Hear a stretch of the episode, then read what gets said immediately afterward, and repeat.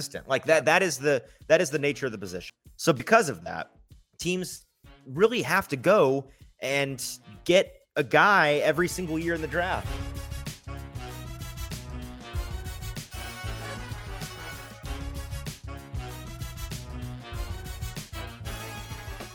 Welcome into the Hot Read podcast live from Indianapolis. We are here at the NFL Combine. It is day three. I'm your host, Easton Freeze, director of published content here at BroadwaySportsMedia.com. We are also brought to you by the 440 Podcast Network, and I am joined in our studio here in Indianapolis, just outside Lucas Oil Stadium and the Indianapolis Convention Center, where Radio Row is at, by producer JT. JT, how are you? I'm fantastic. Another day almost in the books here, um, as we still have some of the uh, testing drills going on, but we thought we'd dip out of there to come do our show a little bit Yep. uh, early, get our thoughts in order. And uh, yeah, it was the first day of drills for uh, defensive linemen and edge players and linebackers. Yep, they got us kicked off with the physical activities inside Lucas Oil, the part of the combine that you think of when you think about the combine. Combine. Before we get started, a couple of housekeeping things, real quick. If anybody watching us live could help us out by confirming in the chat on YouTube whether or not you can see and hear us, so that we know that everybody's good and that the chat works and that we're ready to roll. If you are listening in post on the podcast feed or the YouTube video version in the future, just know that we are going live every single day here from Indianapolis. This is show three of seven every single afternoon slash evening for the next uh, four four days after today. So you can catch us live, talk with us in the chat during the show, ask any questions you might have. We really, really appreciate you tuning in, whether it is live or after the fact. Just waiting an, an extra split second here to make sure that the chat is working. We get the all good there. Perfect. And with that, we can get rolling on what was a very, very good day. JT, as you said, we had the physical activities kicked off with the athletic testing in Lucas Oil Stadium this afternoon. It was three o'clock. We had the linebackers, edge players, and the defensive linemen do their testing. They are still currently testing for the next hour or so. We caught the beginning of that and decided it was time to do a show. So we're going to talk about a, a number of the highlights and lowlights from the testing today. But there's a handful of things we we may have to talk about a day later on tomorrow's show that that may be happening right now that we miss out on. We focused in on the defensive linemen and the edge players because in terms of the Titans and our coverage of of them and their team needs, that's that's the more likely group for the Titans to be interested in, especially higher in the draft with some of these top prospects. But we're not going to totally disregard the linebackers. We'll pay them some attention later on. Before all of that happened today, though, we got to speak this morning with all of the cornerbacks, which we previewed on yesterday's show. If you didn't see it, go and check it out. We talked about the interviews for all the defensive linemen and edge players we talked to today. We talked to and interviewed the cornerbacks today. I believe that that means they're testing tomorrow, right? Yeah, Is it going? I believe so. Yeah, okay, I think it's going in that order. I'm just assuming, but that makes the most sense. So we got to talk to them today. There are a ton of them, and they crammed all of the interviews into one hour. into one hour, and they tried to do it every 20 minutes, very Did not work regimented and clean. They also then sent us an email this morning, bright and early, saying, "Hey, by the way, guys, this is the NFL speaking. Um, the cornerbacks that are supposed to go today at very specific times may or may not be able to do that because their medical testing is right before that. And I don't, I don't know if you've ever been to a doctor's office, JT, but um, it, it's not a. They're not the quickest people in the world. well, they're not the quickest, and they're not known for their times being anything more than a suggestion. Yeah. So that's uh, that's that's the boat we were in. We had to wait around for some guys. It kind of threw off our planning. Luckily, though, we we did end up getting to uh, dividing and conquering between the two of us. At least one of us got to pay attention to and take notes on almost every single cornerback we were interested in today. So we've got six or seven guys that we found the most interesting that we're going to chat about, share some of the highlights from those interviews. Before we get into that, just a rundown of the show today. We will go through those interviews, highlights and lowlights. We've got uh, a n- couple of news topics we'll get out of the way here, probably at the very beginning, just to get those out of the way. And then we'll finish up with some of the best and worst from the athletic testing today and give you some thoughts there. I know yesterday we promised you that today we would have a video from the Combine NFL fan experience that we recorded this morning. We did end up recording that video at nine o'clock this morning. We were met by NFL rep Jesse, who was awesome, super cool dude, very nice, very helpful. He showed us around out there, and it was it was not the best weather situation because yesterday we had a str- very strange, balmy day for a February day in Indianapolis, 75 degrees and sunny. This morning we roll out of bed after another late night. We're running on a lot of coffee, adrenaline, and I don't know, 12 total hours of sleep since we've Uh, been here. Maybe 10 to I- I, am gonna I'm gonna go on the lower side, maybe nine to ten hours. Okay, I think we're just into the double digits, but regardless, not enough sleep. Adrenaline and caffeine have been fueling us. Yep. And this morning, it didn't feel great getting out there where it was 40 degrees eh, relatively early, sun's behind the clouds, and we're trying to run 40 yard dashes. To be fair, the, the point of the video was to show how funny it is watching normal people do these things Yeah. and how unathletic we are in particular, but the average person is, which we are two of. And uh, that was only amplified by the fact that we were a, a little bit uh, super tired and a little bit freezing our butts off and a lot bit stiff. yeah, Not a lot of stretching went on. Should have, really should have, but it didn't. Watching some of the footage back, I'd say two of the three uh, drills we did for the combine, I think we we both put a lot of effort into it. I know personally for the for the obstacle course one, I was just I was. I, I you know, I don't know. If I, I didn't put my heart and soul into that I. I I'm didn't not gonna either. lie to you. you know, um, there's a couple people in Nashville media today who I, I have to count my blessings because I could be feeling worse after last. well, you could be. Buck Reising. I could or. Lucas Panzica, but Um, mostly Buck Rising. Yeah, I could, but you know what? who we've given a hard time all day. Yeah, because we I, just to let you behind the curtain. I was I I think I tweeted this this morning to Lucas, but Buck Reising of 104.5, our buddy here, we've been giving him a hard time.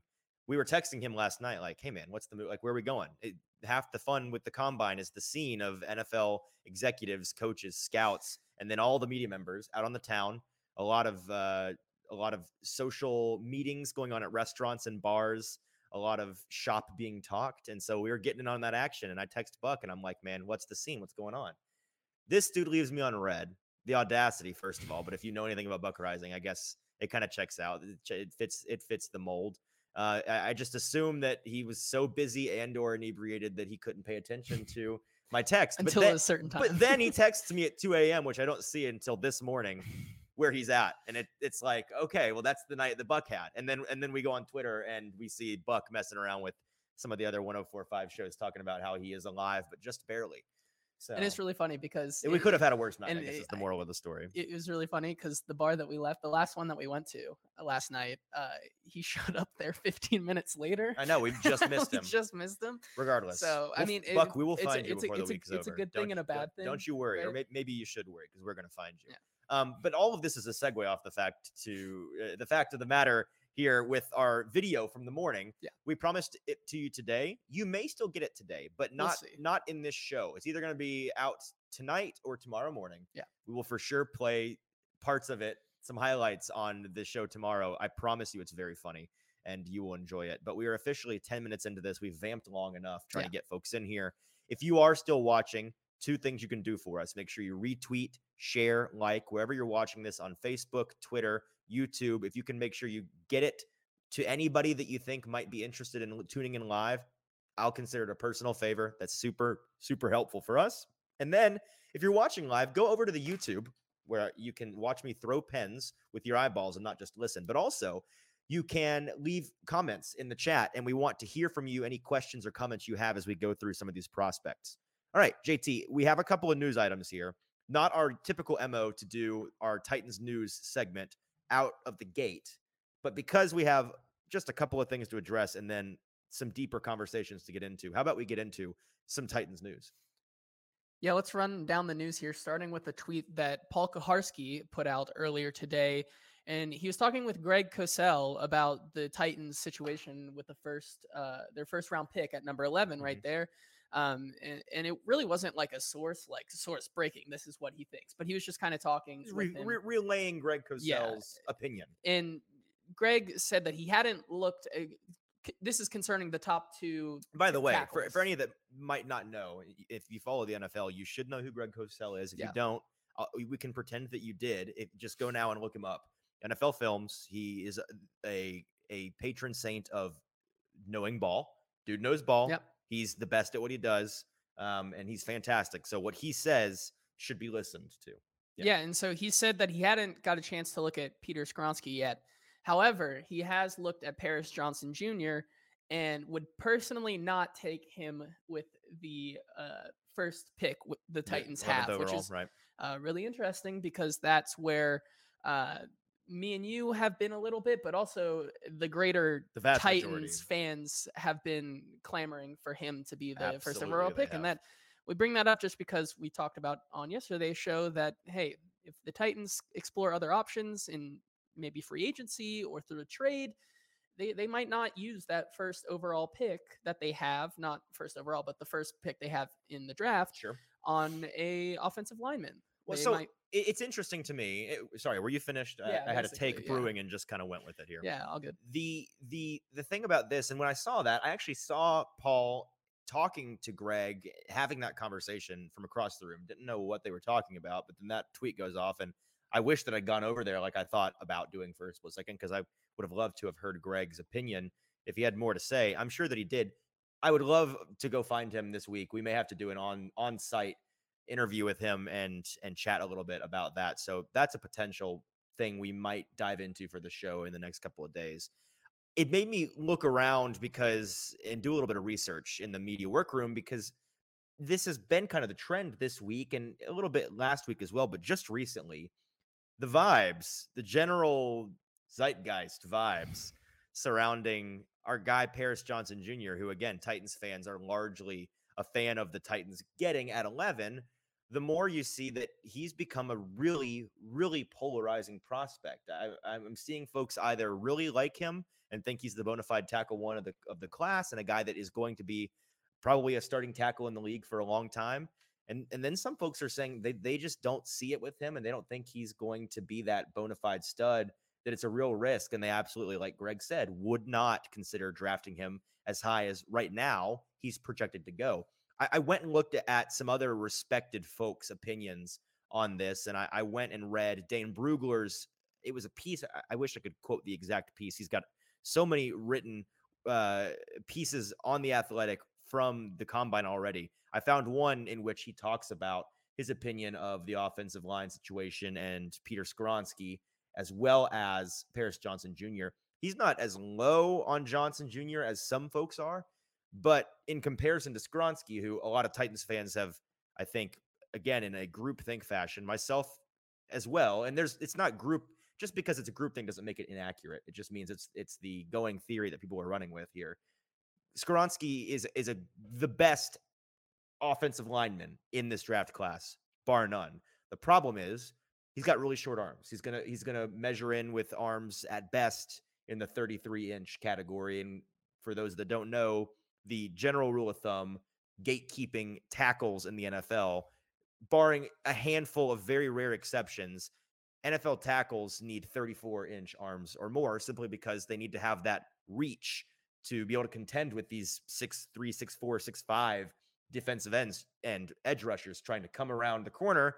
And if you can't, as a as a tackle, get your hands on their pads as well as they have their hands on your pads, it's like a boxer, man. You're out of luck if you're getting outreached like that, especially around the edge. So those guys typically get bounced inside, and so that's why Skoronski's been viewed as this probably going to be maybe the next maybe the next twenty million dollar man at uh, at guard, but he's going to be an interior guy.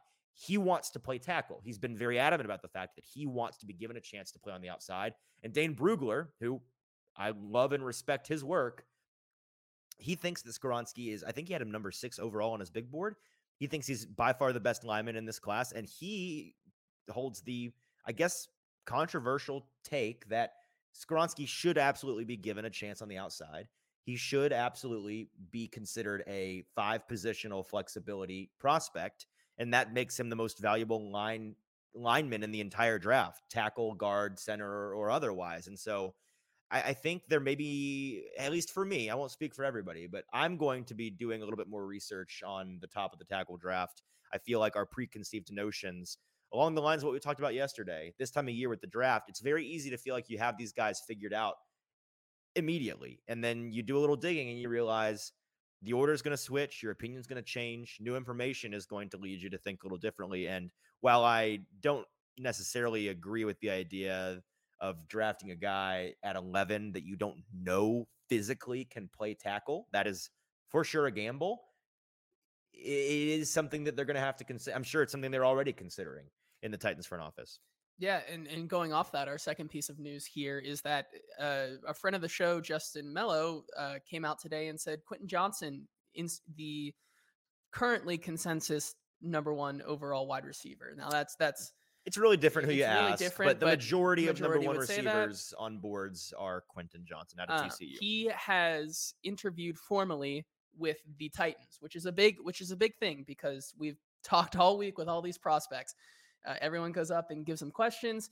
Did you meet with so and so team? Did you meet with the yes. Bengals? How about the Bucks? Who'd you meet with? Yes, but know. but then it's informal. like formal. informal, formal. It's it's a it's kind of hard to distinguish. very, right? it's very boring actually after and, a while. It's, yeah, it's so, the but, worst but part of the question process, but it's it's necessary. But when so you when you get them to say that it's formal, then that's where you have the real answer to your question that everybody is looking for when right. they go up to these. Well, because podiums. teams only get a certain number of these formal interviews. They're set up by the league, by the combine. It's an official. You're designated a room. You go in. You can have coaches and executives and scouting department guys in there. You ask questions. You get, I think it's a, a 20 minute allotment for a certain I forget the exact number of guys here they can they can do a formal interview with, but it's not it's not nearly all of them. It's not even half of them. It's it's a small selection and informal interviews or it's not even interviews. It's really just did you meet with informally a team?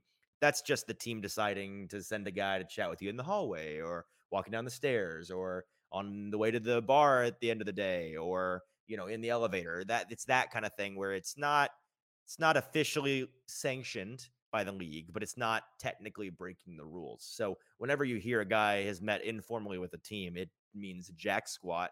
When you meet when you hear that they met formally with a team, it still doesn't mean a whole lot, but it does mean the team, especially this time of year, this early, they've they've got some preliminary interest in a guy, which means your ears should perk up a little bit.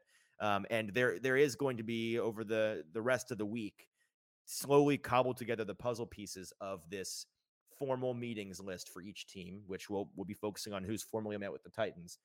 Is this the first guy we've heard of that has for sure formally met with the Titans? I believe so. Yeah. If not, he's one of only a couple. I've I've yeah. not I, have not heard a, a, number of those. Frankly, if there were others, they've gotten lost in my brain because I've I've contained up here every yeah. formal and informal answer that I've I'm heard, sure there's a couple that are them, like so. top ten guys who like their answers are yes, I've met with the Titans formally, but it was it was kind of hidden in the fact of yeah i've met with basically everyone i got 10 more interviews tonight well and, and, and, some of yeah. them some of them answer that way and i actually respect it it's yeah. frustrating for the the interviewer usually who is asking that question just trying to get uh you know a video for their hometown twitter scene yeah. or or uh, uh, something that they can put in their article that's due by 3 p.m but when they just say you know to the first question of did you meet with x team or who'd you meet with they're just like, man, yeah, we, we I'm meeting with everybody. I've eh, already met with them, or I'm gonna meet with them, and it it's gone really well. I, am enjoying meeting these teams, and then the just that shuts down the train for the rest of their.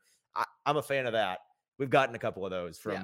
usually the bigger prospects. Yeah. yeah most notably like Lukas Van Ness and some of those guys um, yesterday. Yep. However, that, that's kind of our Titans specific news that we had today regarding the first overall pick. So, uh, more and more as the combine comes down, it looks like that the Titans will be exploring all options for the for their pick at number 11. They will be. And before we leave that topic, I'll say if anybody is watching us live, if you would mind maybe commenting your opinion on this um, it seems like the consensus again has been for a long time that Skoronski it shouldn't be considered as a tackle option for the Titans. The arms are just too small. It should be Paris Johnson. We want to hear your thoughts. So leave in the comments over at Broadway Sports Media's YouTube page. You can find this live stream in the comments of this live stream. We can uh, chat back and forth with you. So I'm, I'm curious if you're listening live, what is your opinion on the Paris Johnson Jr. versus Peter Skoronski debate? We'll continue to talk about that. And if we get any responses throughout the show, we would we'd be happy to talk with you about that.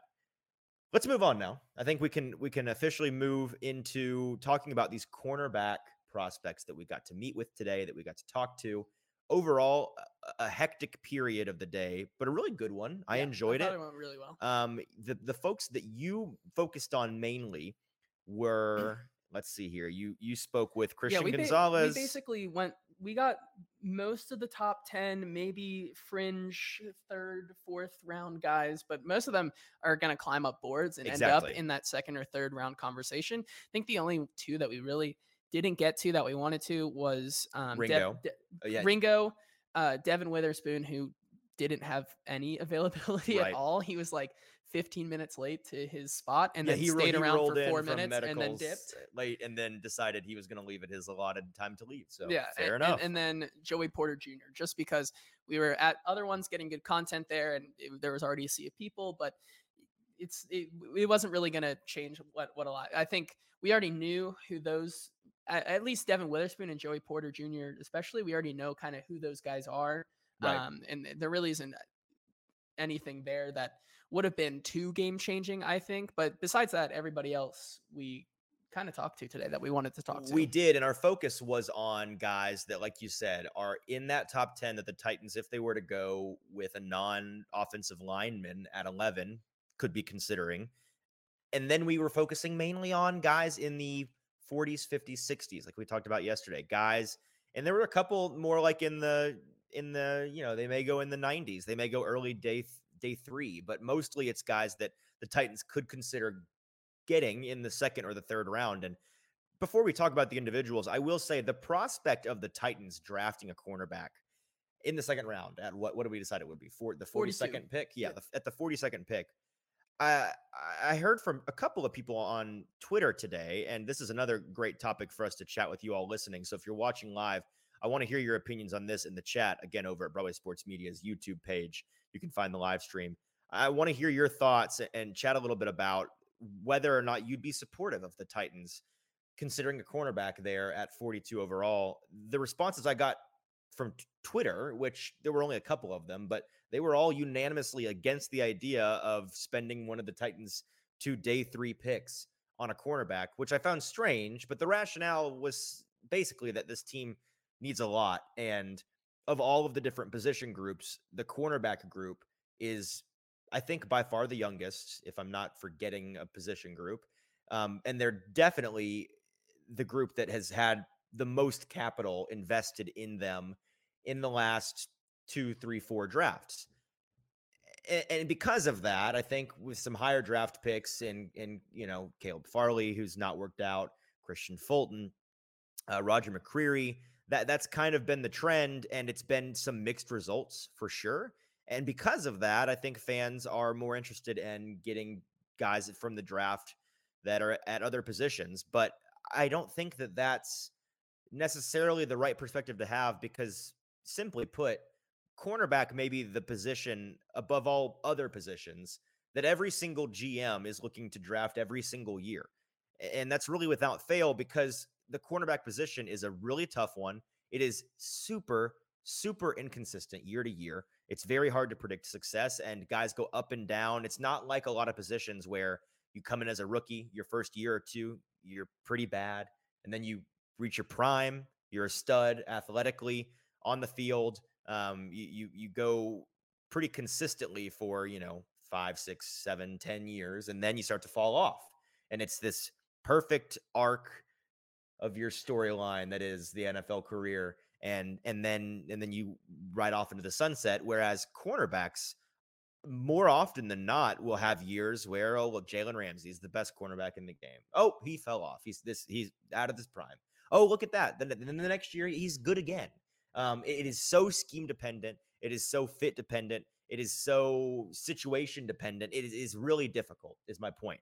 And and because of that, it, it it means there's a lot of turnover in the league, and you have guys that because it's such a difficult position, and it really does take freaky athletes. I mean, there's an argument to be made outside of quarterback, and maybe even equal to or above quarterback.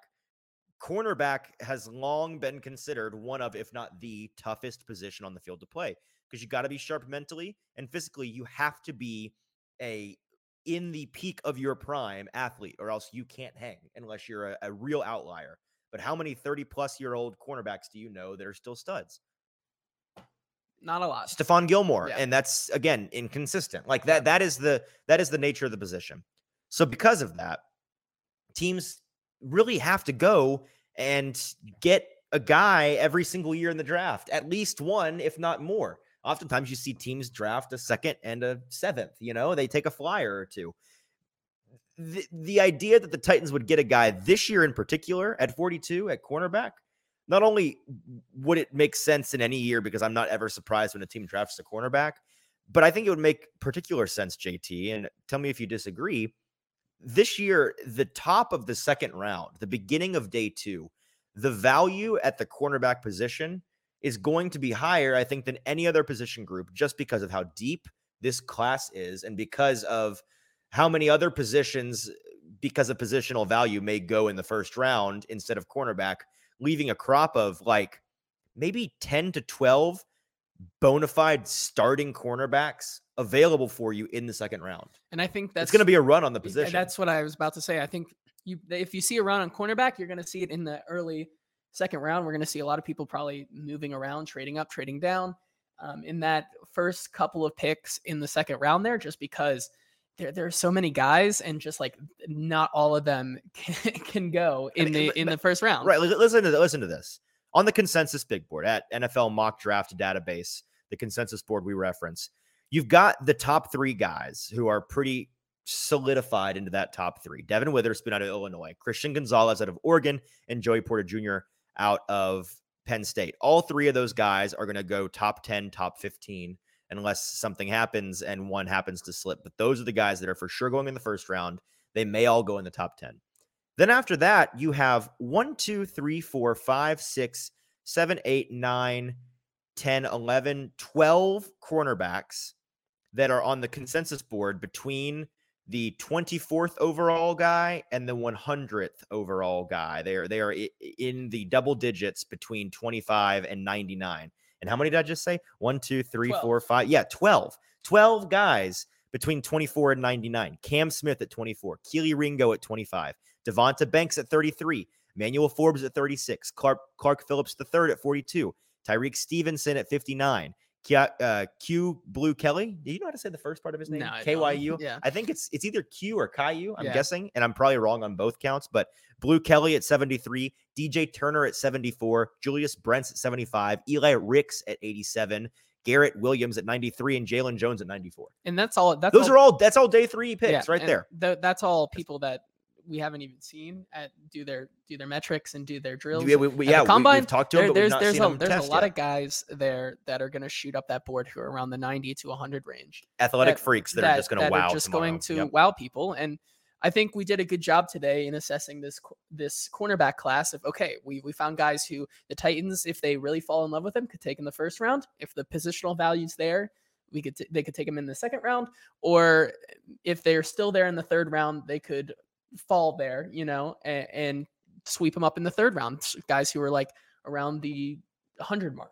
Right. And so with that, let's let's dive into some of the specific notes we had on these guys.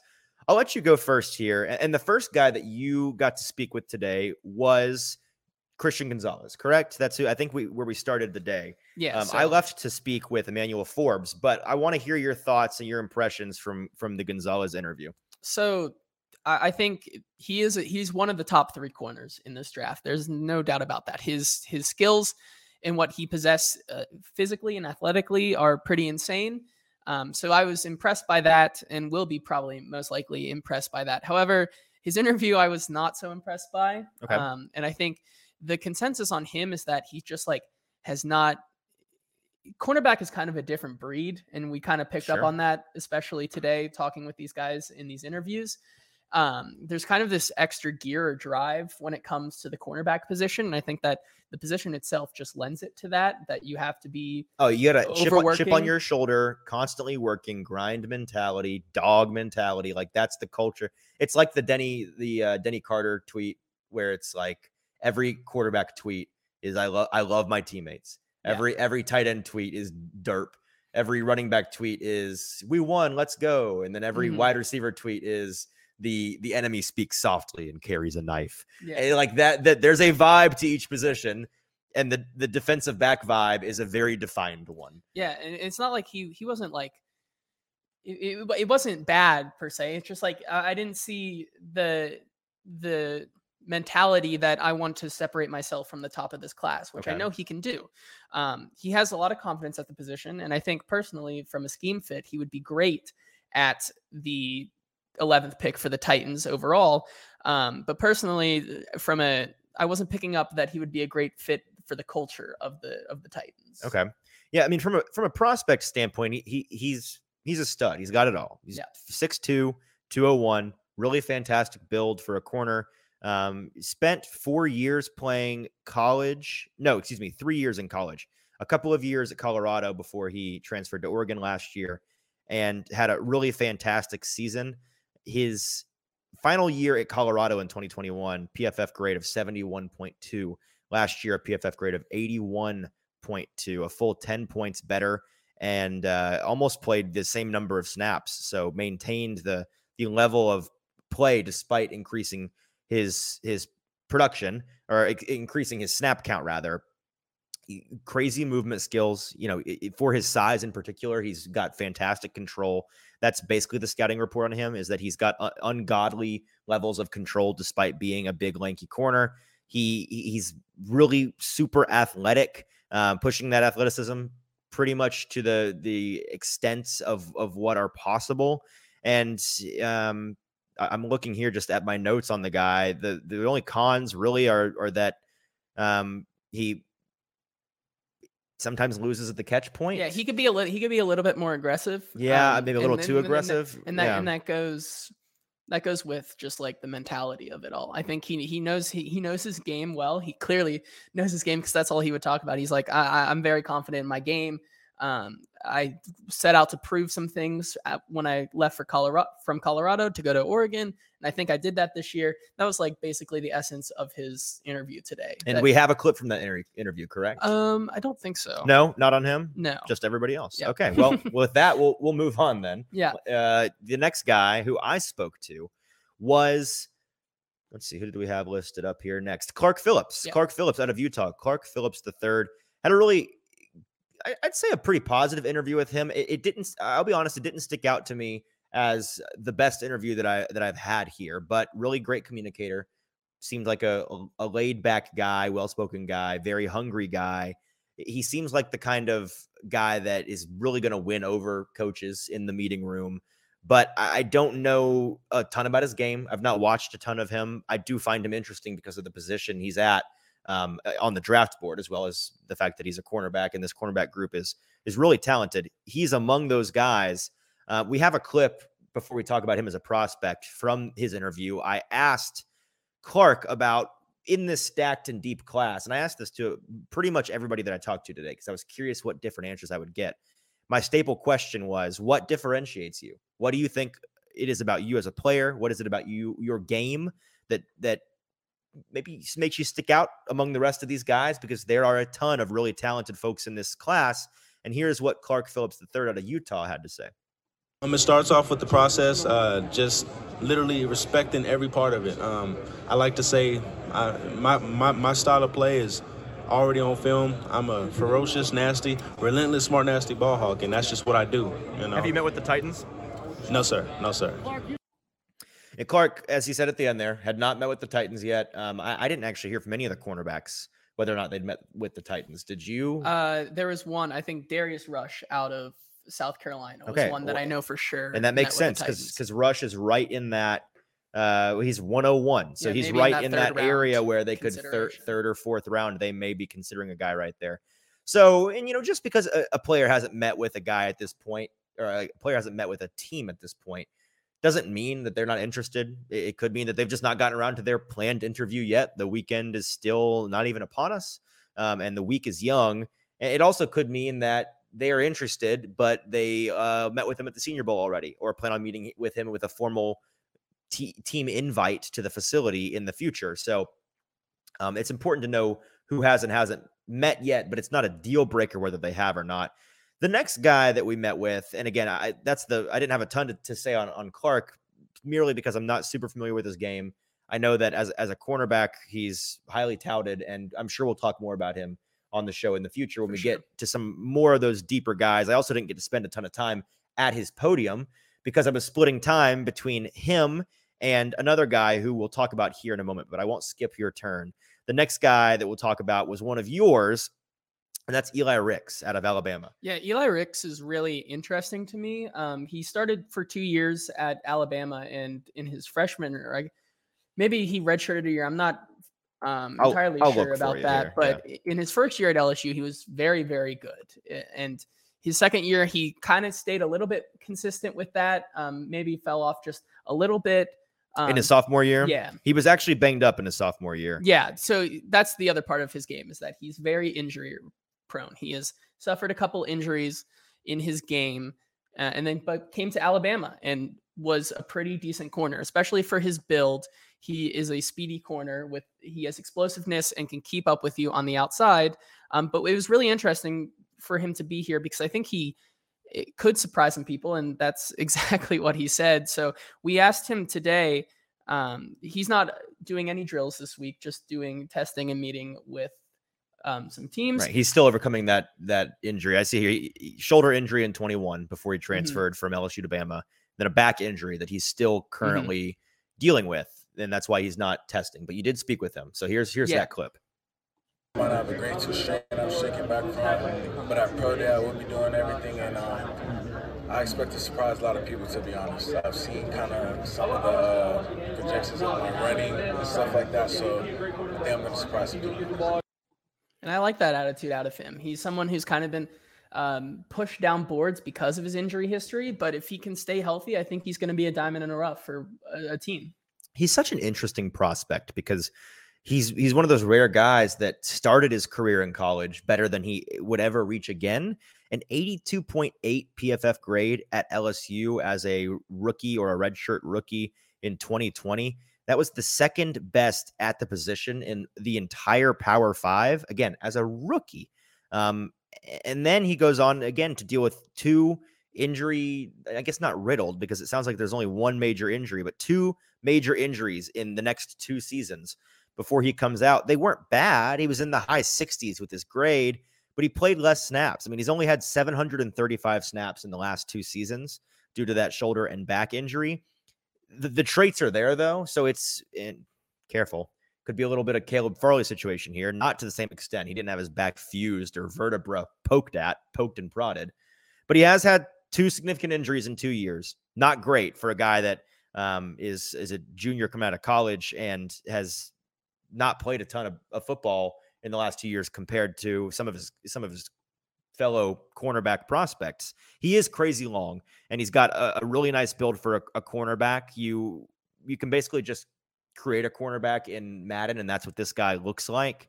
Uh, super fluid for for a taller guy. Another thing that, like Christian Gonzalez, is a is a plus for him, and he's got a, a real feel for the route running guys do, anticipating those things, uh, making making the right adjustment to be uh, at the at the place of the ball, even when the scheme offensively is designed to make that guy open. It's supposed to be an easy dump off.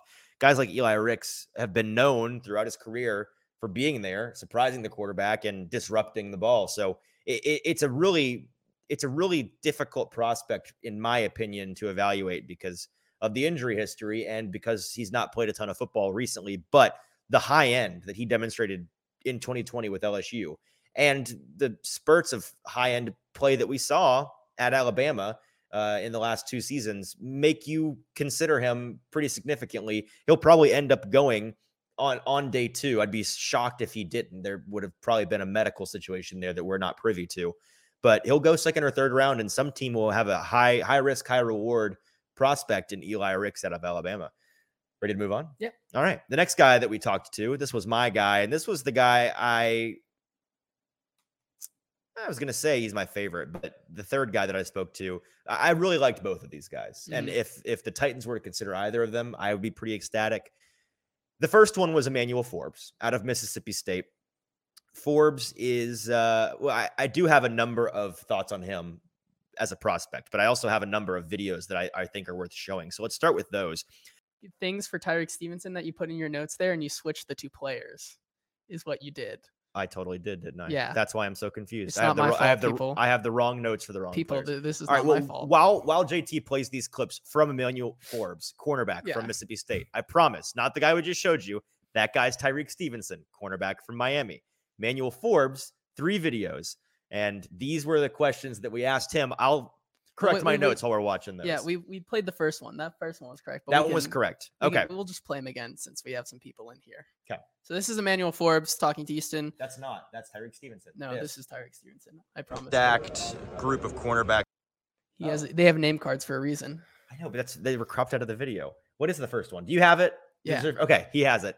We have too many videos. Yeah. JT, here's the first question. Uh, stuff I've done in three years, and having nobody else put those numbers up, and I'm just show you to show them tomorrow that I can run. Have you met with the Titans? Uh, no, I haven't. Okay, so now that we've got that fiasco out The of the second, way, the second video here, you I- someone someone asked him about his game and if it relates to another cornerback here in uh, s- uh, yes. Trevon Diggs. So Is- just just to, just to finalize the confusion here, I was right. This this this is in fact Emmanuel Forbes. I confused myself thinking that I'd mix the guys up. I hadn't. So the only guy we've shown you so far is Emmanuel Forbes, not Tyrique Stevenson. We just got the videos mixed up.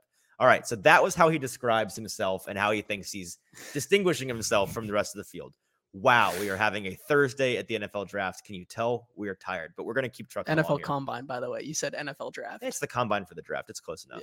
the next video is him responding to a question. It wasn't from me, but he has been compared to Trevon Diggs by a number of people Mhm. because of the style of play, kind of a former wide receiver style of play in the way that he's going kind of going for broke sometimes, and that means he can get burnt at times. Uh, it does mean that he is high re- high risk, high reward. The rewards fans naturally don't put up a fight about. It's the risks that they have issues with, and uh, that's the case with with both of these guys. Trevon Diggs, a a controversial cornerback in the NFL for the Cowboys. This is the uh, the answer, more of a deflection. Hey, don't compare me to this guy. Yeah. Answer from Emmanuel Forbes being compared to Trevon Diggs. When you study? Oh, I do not. He created a lot of turnovers, but uh, we played co- totally two different types of like corner position, and I like to create turnovers just like him. Yeah, so Key and Peele anger translator translation of that is please, I'm begging you, don't compare me to that guy. He's not a good cornerback. He just he's like he's like yes, I make turn I create tu- turnovers. Yes, I- But- but You know, burnt toast in the dictionary, and Yeah. it, it might be Trevon Diggs depending on the time of day and the uh, the the day of the week because he is a little bit inconsistent with that. Uh, Forbes, the biggest thing for me. Oh, I'm sorry. There's one more clip. One more clip. He he had a fantastic Senior Bowl, and so he was asked about that, how he managed to really stand out at the Senior Bowl, turn some heads, and here was his answer to that question. I'm done in three years, having nobody else put those numbers up, and I'm just show you to show them tomorrow that I can run. Have you met with the Titans? Uh, no, I haven't. Okay, now that we've- was rough. It was but it was rough, but we got through it, and and now we're to the part that I have been wanting to talk about, and Yeah. that's that's Forbes as, as a prospect. He's an interesting one, and tomorrow we'll do a better job of numbering our videos. We thought we could just eyeball it, but clearly with well, we got like 15 videos, we don't know which one is well, which. hey now, I'm not the one who switched his notes around, so I'm not going to take blame for this. But we could, be. Okay, well, I might not be on the show, guys. this is going to become a one person set Yeah, by tomorrow. It could be. Um, no, but Emmanuel Forbes is a prospect. He's a guy that I really like. He's slated to go in that early day two. I wouldn't be shocked. And I think tomorrow's testing will be a, a big element in figuring out whether or not he slips into the first round there at the end of the day or is again, I think that a number of guys like Forbes, who absolutely would be a first round caliber cornerback in another draft, are going to get pushed back with the traffic jam of cornerbacks into that early second round. And then there's just going to be a round, round and a half run on 10 to 12 of them. If he falls and the Titans manage to get him, I think he'd be a really great guy for them for a number of reasons and not a great guy for them for one very big reason, which I'll get to in a minute the reasons why I think Forbes will be a really fantastic corner in the NFL.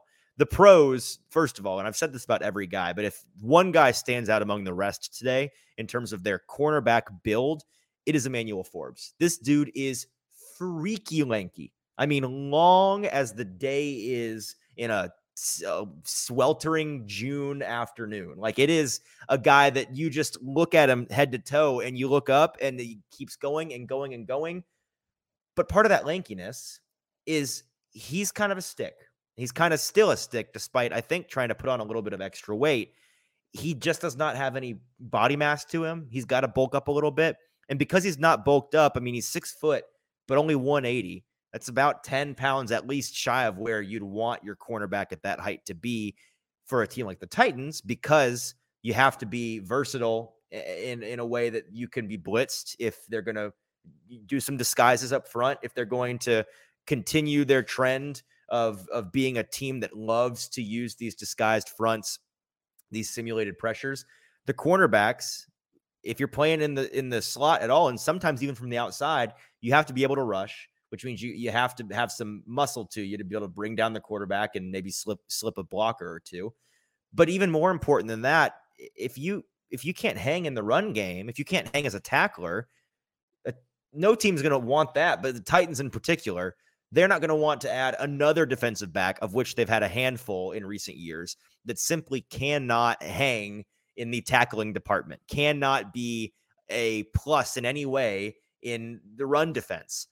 With Forbes, I'm not saying that he can't be, but his production so far has been really inconsistent and at times lackluster on both of those fronts. And really, I think that has primarily, if not exclusively, to do with the fact that he's really tall and lanky and he's got no size to him. Um, and that, that that's a little bit different than what the Titans have have done in the past, where they've gone for a smaller corner, um, like it, like Roger McCreary. Yeah, yeah, sure. So if they eh, they probably can have the opportunity to work on him in that aspect of their game, but it would be a definitely philosophical shift for them, which it, it, might be a time for them to make a shift at the corner position and go for these guys who are a little bit taller and maybe need to put on a little bit more size in, in the weight department, but are someone who's going to play a different style than they have right now because it hasn't really worked out for them. Correct. But what makes Forbes so intriguing outside of that one big downside, and that is the big downside for me, he's the ball hawk of this draft. And this is where the notes confusion came up. I was talking about how he didn't have a lot of ball production when we were dealing with the fiasco with the clips. That's because I was reading my notes for Tyrique Stevenson, who does, in fact, have ball production issues. We'll talk about that in a couple of minutes. With Forbes, he's the polar opposite, which is ironic that I mixed those two up. Um, but he is the ball hawk of this class 13 interceptions over his career, four more than the next closest power five cornerback since 2020. He's super, super dominant particularly in man coverage, something the Titans have been doing more and more recently. They've in really the last two years with the draft of Caleb Farley and then with the draft last year. Um, they, they they were going for primarily guys that are are man coverage studs. Roger McCreary was that guy. Caleb Farley was really productive in man coverage. Um, that seems to be the way that they're wanting to transition this team. And so, for that reason, I think Forbes would be a stud. They also need guys that can produce turnovers. There's nothing more valuable in terms of EPA on defense, and it's not even close than turnovers. You, sacks are great, they matter a lot, but in terms of EPA, they are dwarfed by getting the ball for your offense. And so that's why guys like Trevon, Trevon Diggs, for example, the ball hawks get away with being crappy corners a lot of the time because if you create those turnovers, you make up for your mistakes. If you get burnt, but you burn the other team by taking the ball away, a lot of teams are willing to turn a blind eye to that and say, you know, no, you, you made up for it. No harm, no foul. With Forbes, he he he just he caught everything that came his way last year. He's got really, really amazing ball skills. All six of his interceptions came in man coverage, by the way. The the biggest con really is just the fact that he's not the most versatile uh, in the run game and as a tackler. Yeah, I, I think he's someone that can definitely develop into that. But they, the Titans, outside of someone like a Kevin Byard on his best seasons, have not had that threat to take away and always have the opportunity to create turnovers. Yeah. So let's go to the last guy that you got to see. Uh, or eh, sorry, second to no, third to last guy. You got three three more guys that you want to talk about. So let's cover two of them real quick. Yeah, we'll, you want to start we'll, with? Let, us do the two guys out of South Carolina. Okay, so cool. That, yep. Um, so, so, start with Cam Smith. Yeah, let's start with Cam Smith. I don't have a video for Cam Smith, but just something I want to touch on. Maybe here. a good thing based on our track record. so yeah, far. right. Um, he did say today. I think if you're a Vols fan out there, he, the his biggest competition that he played this past season was Jalin Hyatt. Um, and he says that gave me the really opportunity to go up against somebody in this schedule that he had, which wasn't very good. Um, when I was looking back at it, I was like, I he, you, he made he made a comment. over to me and you said, "Look at this schedule," and I Uh, said, "What is this dog?" yeah, he he said basically along the lines of he really was the only competition that I had all season. Jalin Hyatt. and Jalin Yeah. Hyatt. And I was like, is he just saying that? Or like, what is he saying regarding that? And it's just like, I was curious. But then I went in and I was like, oh no, the as far as draft talent this year goes, the, he really is the only competition.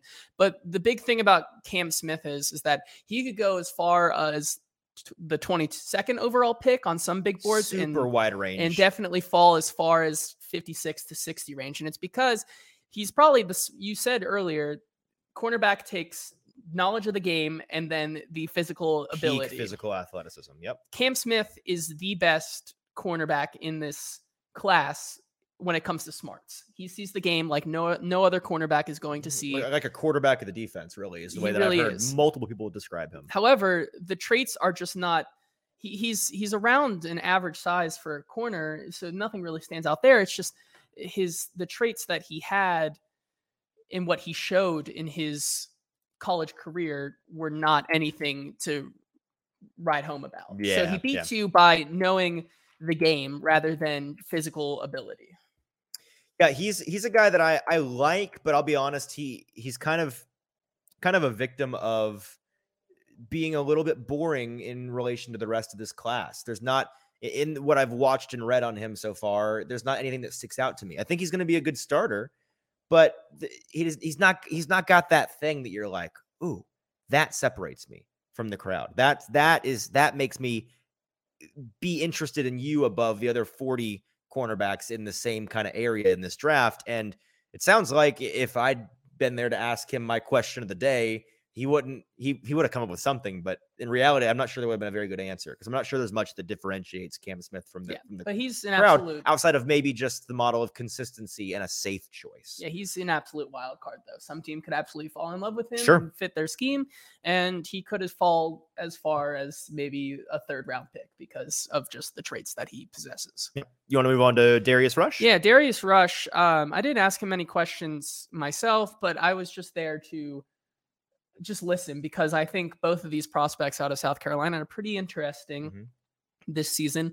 And one that I got from um, from Lucas Panzica, he posted this on Twitter earlier that I thought was really interesting. Is someone asked uh, Darius Rush what his best part of his game this past season was and Hmm. like where he excelled, and it's a really fascinating. Yeah, game. so I would say probably my special teams, honestly. Really? Yes, definitely. Because like I started, so after the switch in 2019, I made my, I made plays on special teams, so that's where I started. So I always you always remember where you come from. So I came from special teams. I embody special teams, honestly, and I just use that as my motivation. Is okay. Once you get your special teams, get the defense. So 2019 played a little bit of special teams. 2020 started on all four phases. Uh, then 21 and 22 as became a starter, but I'm still playing on special teams. So I say special teams really played a big role in my, part of my game because there's so many aspects that you can do on special teams, and then um, the different techniques that you also have on special teams that correlates to defense as well. Special teams, you say? I in my no- in my notes here, I literally in my notes I Woo I wrote wee woo wee woo, perfect Titan Perfect alert. Titan alert. Because who did the Titans not love more than making their draft picks Put play those on the- rookies put the rookies on on, the line and make them run the- down there, Yep. baby. It's special teams time. That's Yeah. really all I had to say about him. I think he has he's kind of the exact opposite of Cam Smith in which he has better traits, but he, his skill and his knowledge of the game is not like on his level. So they, they're two very different corners. I just think currently he's sitting around the one 101 pick uh, in on the consensus board. Could be there on the on the third round for the Titans. Right. The the last guy that I spoke to today, and we've got two more, one from me, one from JT. Uh, it's Tyrique Stevenson out of Miami, who I I'm so annoyed that I flubbed this up earlier. Because I really, really, really loved Tyrique Stevenson today, and I enjoyed his answers. And you're going to get a little bit extra than uh, you bargained for because we've already played one of them on accident. We'll play it again. But with Stevenson, I asked him once again. This is the first video, I'm pretty sure. He he was asked by me what makes him different. How does he differentiate himself from the stacked class? Stacked group of cornerbacks in this draft, really deep group. How do you differentiate yourself? What do you think your game? Uh, how, how does your game separate you from the others? Uh, I feel like a lot of talented people here. You know, just like you said, a lot of talented group, uh, a lot of CBs in this group. But uh, just me, um, I just feel like I'm a dog, and I feel like I could, you know, present myself at any position in the back end, you know, any corner, any side, any safeties, and eventually nickel. Or you, you need me to, I slide in the box and play linebacker. So I feel like I'm just, you know, be able to play any position. The next question I had for him was along the lines of the criticism that I accidentally laid out earlier. But the criticism for him has been, and I think is from from what I've seen at least, the ball tracking just isn't it, it, it ain't there for him. He doesn't have that skill like the other guys do, and he also doesn't really have the ball skills that other corners have. His ability to, you know, just the, the ball production you would have liked a little bit more. And so I asked him if you were to field the criticism of which is pro move, by the way. Don't criticize a player at the podium. Say, if you were criticized in this way, what would you say? What would your response be? And that's what I asked. If I were to say your ball production is lacking, how would you respond? Uh, Here's what you honest, you know, the ball, the ball, you know, eventually finds you as a cornerback, and I have to do a better job on my um, on my ball catching skills. But at the same time, I'm doing my job. You know, we want the ball, but at the same time, you know, we get paid to deflect the ball as much. So. The last clip from him is a clip of Tyrique Stevenson talking about uh, the fantastic year that he had at the Senior Bowl and how he managed to put up such an impressive performance. My approach is, you know, I'm to go out to the line. I feel like my preparation and how I train and how I lock in on myself and critique myself is to give me an advantage at the line of scrimmage. But I just want to go there and earn some respect, put my best foot forward. So just up on that upcoming, I stopped my combine training and started back getting in a um, football shape and started back working on my football stuff. So I feel like it gave me a slight advantage there.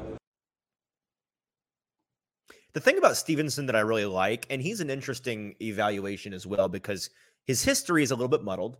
There are some questions there that need answering, and it's the kind of thing that could mean the difference. And we may never know the answer to some of these questions. In fact, we won't know the answer to some of these questions. But the things that he talks to coaches and GMs behind closed doors about in terms of his history and the way that they evaluate his answer on on those questions will mean a lot for whether or not he goes at the beginning of the second round or the beginning to the middle of the fourth round. Like it's pretty wide the range of outcomes, I think, even though most have him in that firm second, maybe third round area. There's a chance that his history turns some people off. And I guess I'll start there because I'm already halfway down the road. Stevenson, it's not I don't mean to insinuate he's a bad guy or has a rough history, but from a competitor's standpoint, there's some questions as to whether or not he can hang with the big boys because he started out, spent two years with Georgia, and they were playing him mostly in the slot. He wanted to play outside, but he couldn't really hang outside. Two lackluster years there after being a top 40 recruit in the 2019 class. Then he transferred to Miami, did two years there even though he's listed as a junior. I am assuming that's because of the COVID year. That one year wiped off the boards, added back the year of eligibility. So he's only played three tracked years of football um, by the NCAA, but four full seasons two with Georgia, two with Miami. And in Miami, he's been fantastic an 84.8 coverage grade is uh, what he put up in 2021, which was second among ACC cornerbacks. In 2022, he had his best overall year in terms of a PFF grade, 76.7 on almost 600 snaps and almost 300 coverage snaps. He allowed just under 400 yards, excuse me, just over 350 yards on those almost 300 coverage snaps, 17 receptions on 40 targets uh, three touchdowns and two interceptions for a 42.5% completion ranking. Re- er, completion percent rather really really good year for a guy that at six foot 214 entirely different from any other cornerback that we've talked to or about today he is a, a, different build. You can see it just in the video. He looks more like a guy like, you know, you may cross his path and say, is that a wide receiver or is that a cornerback or maybe it's a safety? No, it's a cornerback. 214 at six foot is a thicker guy for a cornerback, but that stout build for a corner allows him to do, again, uh, what we were critiquing other corners for. He can impose his will on guys in tackling, in you know defending against blocking and and uh, being able to get after the the the passer as well as get after in the run game from a defensive standpoint. So that that build lends itself to the kind of guy that I think the Titans would be really interested in.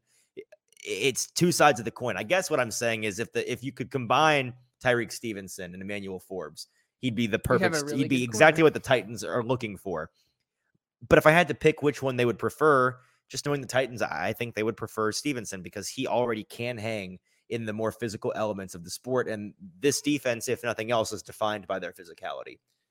The last uh, corner here that we talked to today was a pretty interesting one because he's uh, lower on a lot of people's boards, and it's because of one reason. We're going to talk here about Tre'Vius Tomlinson, which who is 122 on the consensus board. By the way. So this is the lowest guy on the board that we've talked to today. But I think his his stock can really rise for him. He was last season. He plays for TCU, and he won the Jim Thorpe Award this past season, which is given out for the best defensive back play in college football. So he does have that skill. The the only problem really is that it's it's his build. He's 5'9 and 180, which is if you're going to try to play the outside on a bigger receiver, it, it's just not going to work out well for you. No. And it was very apparent when he came to the podium that, that he looked a little different than everybody else. He was definitely the smallest, definitely the yes. leanest of all of the corners out there. And that's probably why he's so low. He's just a concern for a couple of these teams to take him any higher than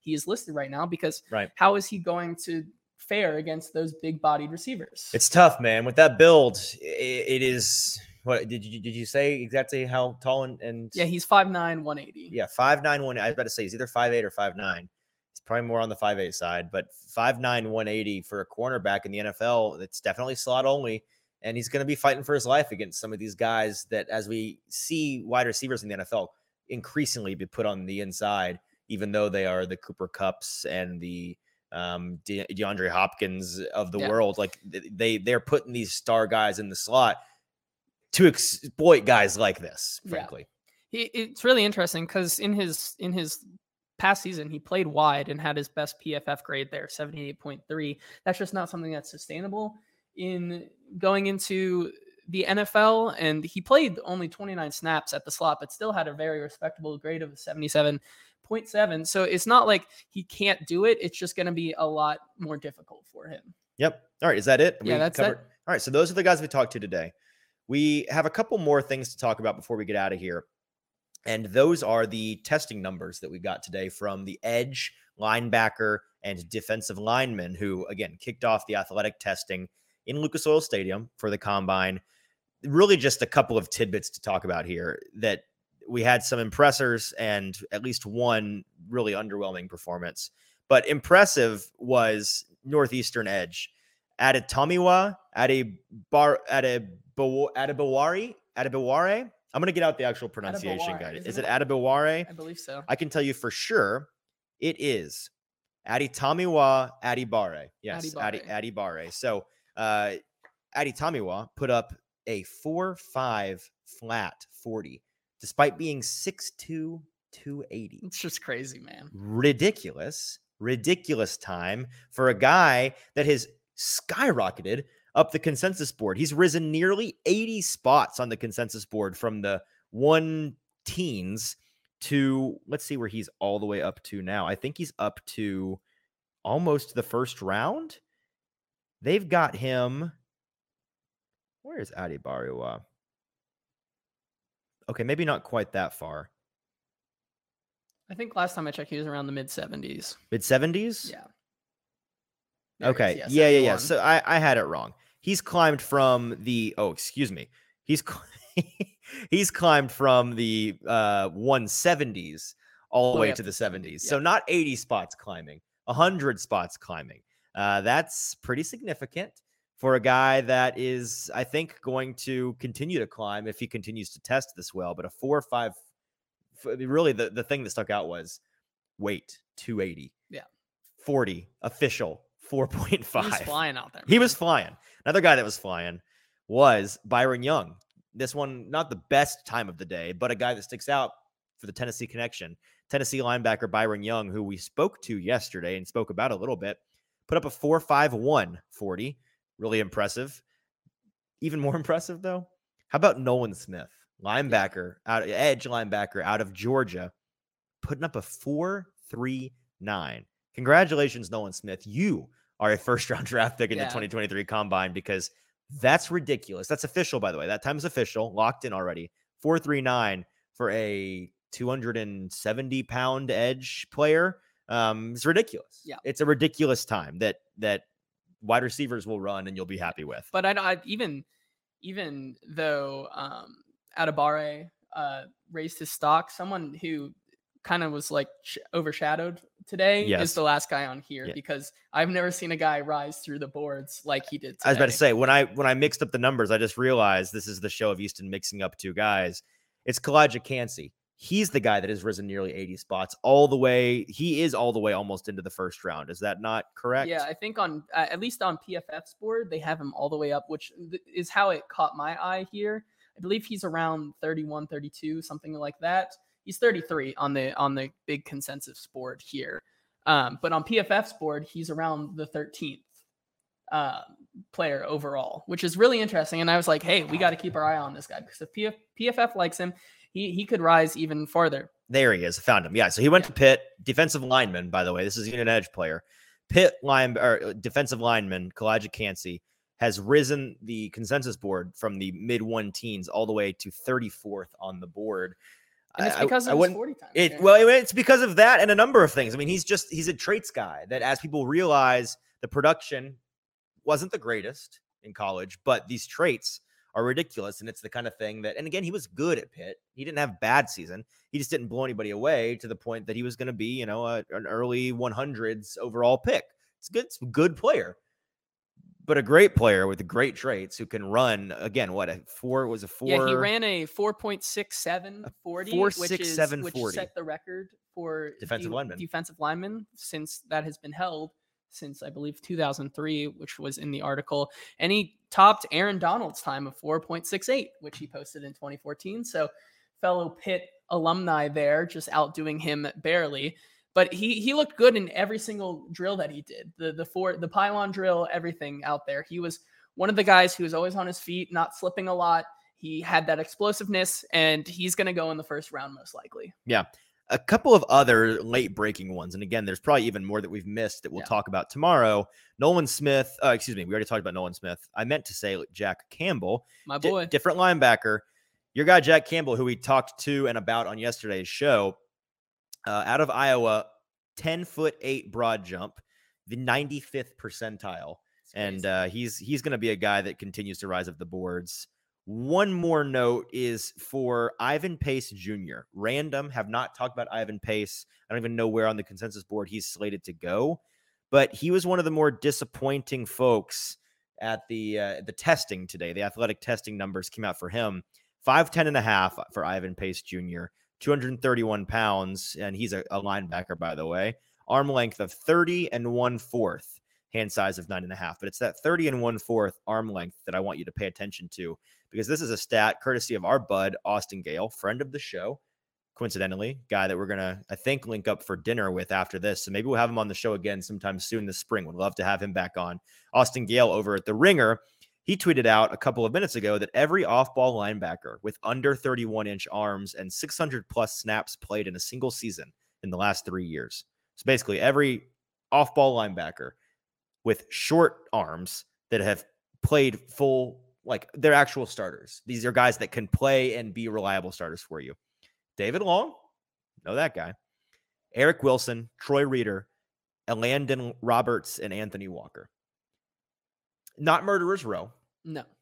David Long Jr. is the kind of guy that is a more of an outlier, and we've considered him such since he's been here. But it is that size. It's not just his arm length, but overall his smaller frame that leads to what is the number one problem we have with David Long Jr. and the reason that if he's not staying around, the reason the Titans don't pay him is because he's getting injured all the time. And and size has something to do with your you know your proclivity to be injured. That's something that these guys consider. The smaller guys, you wonder coming out, will they be able to hang up, or will they or will they be able to hang, or will they have to hang it up because they they they can't stay healthy? So those are the folks that we that we had at the athletic testing so far today that stood out. Again, we'll have more to talk about, and I'm really really looking forward to when we get the um when we get to the quarterbacks and the wide receivers. I, I think our camera may have just gone, but I'm going to continue talking because I know you can still hear me. Uh, a lot of guys like we'll talk to probably Quentin Johnston, who they, he met with the Titans. Yes. We'll ask him how Official he meeting. did, and Yep. we're back. We got the camera. That's we are great. back. Uh, this is, this has been a show that has been not a comedy of errors, but there have been a couple. But you know what? Through adversity, we That's character. we we move. We've, we've built character.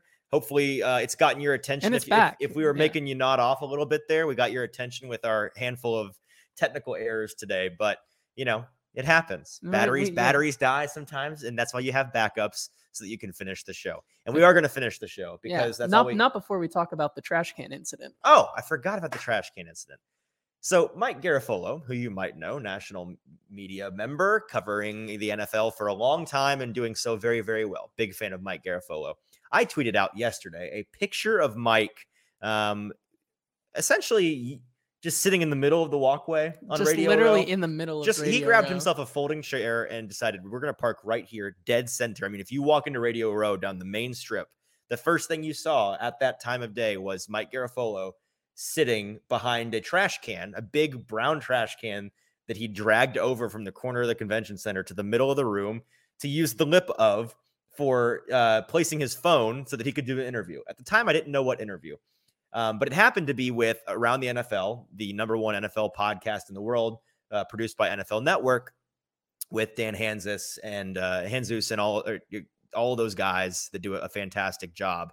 Um, but but it's a show that's produced by Justin Graver, and if you're familiar with Broadway sports at all, then you know Justin Graver, buddy of ours, friend of the show, uh, a friend of mine personally, and he uh, he produces th- the show for them. And so when he saw my tweet about Garafolo with the picture of him doing that, he had to put together a video for around the NFL because little did I know on the show, Garafolo was talking about and acknowledging how ridiculous his setup was and how people were looking at him.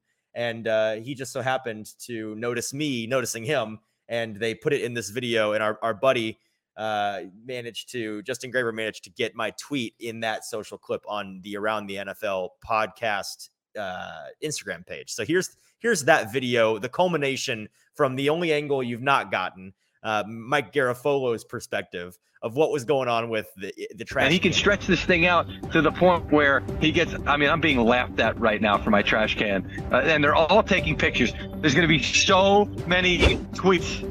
There's going to be so many tweets. Albert Breer thinks it's funny. Scott Fitterer thinks it's funny. Sam Monson tweeted something earlier. He thinks it's funny. Somebody out of the corner of my eye, I didn't see who it was, thought it was funny. Another person's taking a picture. You know what? This is fine. This is going to be the most hotly viewed episode because of all this promotion. Mike, tell them you're on the most popular NFL podcast in the world. So, Mike, I'm guy out of the corner of your eye that you didn't notice or didn't know. That's me. Nice to meet you. Big fan. Um, but but yeah, that was the trash can incident, and just just a funny non sequitur uh, from a funny little Yeah. funny little uh, Thing that happened. little funny little thing that happened. There's a lot. There's a lot of funny little things that happened in Indy so far this week. I'm sure even more will be happening, and some that we probably may or may not be able to talk about. Um, but it's it's been a great week, and it's going to be an even better week when we get to really the bread and butter of the weekend coming up here. So we'll we'll preview that, and then we will get out of here. Tomorrow we've got Like we said, quarterbacks, quarterbacks receivers. and wide big, receivers. big day for Bryce. They I get why they put both positions on the same day for Friday. It's you know, it's you you put the the big show on the weekend. I understand. Yeah. I still wish as somebody that selfishly is here all week that they maybe space those out a little bit because that's a lot. There's going to be multiple days worth of things to talk about for tomorrow. We'll have to boil it down and try to capture everything.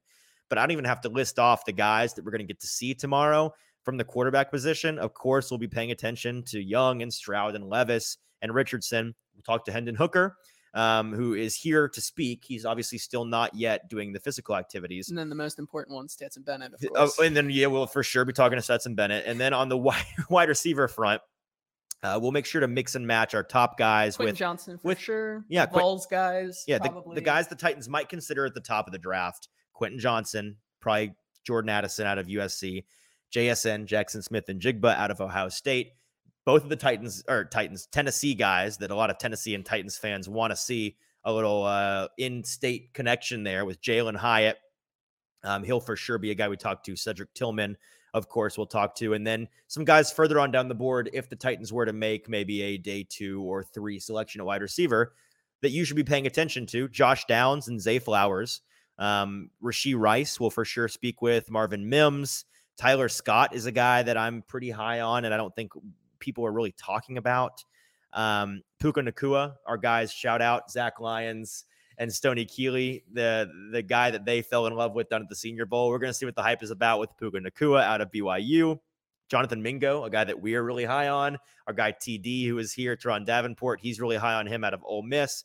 There's a lot of really interesting guys later. Tre Tucker out of Cincinnati. A lot of guys we'll get to talk to you tomorrow. The the note take. I mean, we, uh, uh, I'm gonna have to mentally prepare myself for tomorrow because the number of notes that we're gonna have to take to be well organized for the show is very high. But I can guarantee you that that's where we'll be. The level of this show is just going to continue to rise. when it really matters. too. And we, we're going to show up in the big moments. We're a, Yeah. we're a clutch gene show. Uh, with the, been. with the throwaway shows, always have been. It's just the culture. isn't a throwaway It's the show, culture but we're building. It's not a th- no. We've been we've been battling the adversity in this show. Have. Clutch players battle through adversity, and then after an adverse game, they come back and they prove that they're still that guy. That's what we're doing tomorrow. So we hope that you'll join us again. Thank you so much if you're listening to us live, tuning into these live. It's awesome to be able to chat with you guys and have a live audience every single day. Appreciate you immensely. Make sure if you did listen live to still subscribe to the show wherever you get your podcasts, as well as on YouTube, Broadway Sports Media on YouTube. Search it up. Subscribe on YouTube. Subscribe on Apple Podcasts, Spotify Podcasts, wherever you get your podcasts, and then go and leave us a five star rating takes 10 seconds or fewer of your life and it means so much more to us than it does to you i'd consider it a personal favor so please go and do that and while you're at it leave a review. Write whatever you want. We'll see it eventually and then we'll be able to shout you out on the show which we love to do. We promise any five star review we will read that review on air no matter what it says. So this is the opportunity to get a free shout out or say something crazy and hear it on your favorite podcast. That's it for today. We're to go uh, rest up get ready for tomorrow meet up with with Austin Gayle, some of the ringer guys maybe, and uh, do a little networking and talk about all that we have to see tomorrow with the quarterbacks and the receivers. Every time I say it, I get a little nervous because it's man, there's a lot. There's, a lot. to do tomorrow. We're gonna bring it all to you. We'll be back tomorrow afternoon with all of that and more. This has been the Hot Read Podcast. I'm your host, Easton Freeze, for producer JT. Have a great night. We'll talk to you on Friday.